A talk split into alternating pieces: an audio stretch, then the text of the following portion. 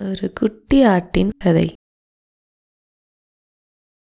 ஒரு ஊரில் விவசாயி ஒருத்தர் இருந்தாராம். அவர்கிட்ட நிறைய ஆடுகள் இருந்ததாம். அதில் ஒரு ஆடு நாலு குட்டி போட்டுச்சாம். அந்த நாலு குட்டியில் மூணு ஆடு கொழு கொழுன்னு இருந்தது. ஒரு ஆடு மட்டும் நோஞ்சானா இருந்தது. ஆரம்பத்தில் எல்லா குட்டி ஆடுகளுக்கும் நல்ல தீவனம் கொடுத்த விவசாயி கொஞ்ச நாளுக்கு அப்புறம் அந்த நோஞ்சானான ஆட்டுக்கு மட்டும் வேஸ்டான தீவனம் கொடுத்தாரு.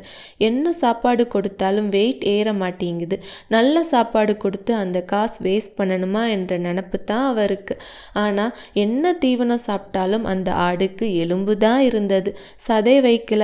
எலும்பில் நல்ல வெயிட் இருந்தனால தன் பலம் என்னன்னு தெரிஞ்சுக்கிட்டது ஆடு. விவசாயிக்கும் அது தெரியலை.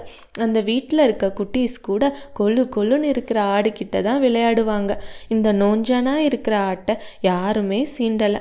ஆனால் அந்த ஆடு எதை பற்றியுமே கவலைப்படலை. ஏன்னா அதுக்கு தன் ஸ்ட்ரென்த் நல்லா தெரியும். இப்படி இருந்தப்போ ஒரு நாள் எல்லா ஆடுகளும் வயல்வெளியில் புல் மேய்ஞ்சிக்கிட்டு இருந்தது. ஒரு காட்டு நாய் ஆடுகளை தாக்க வந்துச்சான் அப்போ மற்ற ஆடுகள் எல்லாம் விலகி ஓடும்போது எல்லோரும் நோஞ்சான்னு நினச்ச ஆடு மட்டும் அந்த காட்டு நாயை எதிர்த்து நின்று மற்ற எல்லா ஆடுகளையும் காப்பாத்துச்சான் அப்போ தான் அந்த விவசாயிக்கு இந்த நோஞ்சான் ஆட்டோட பலமே தெரிஞ்சிச்சு. நம்ம பலம் என்னன்னு மற்றவங்களுக்கு தெரியாத வரைக்கும் நம்மளை யாருமே கண்டுக்க மாட்டாங்க.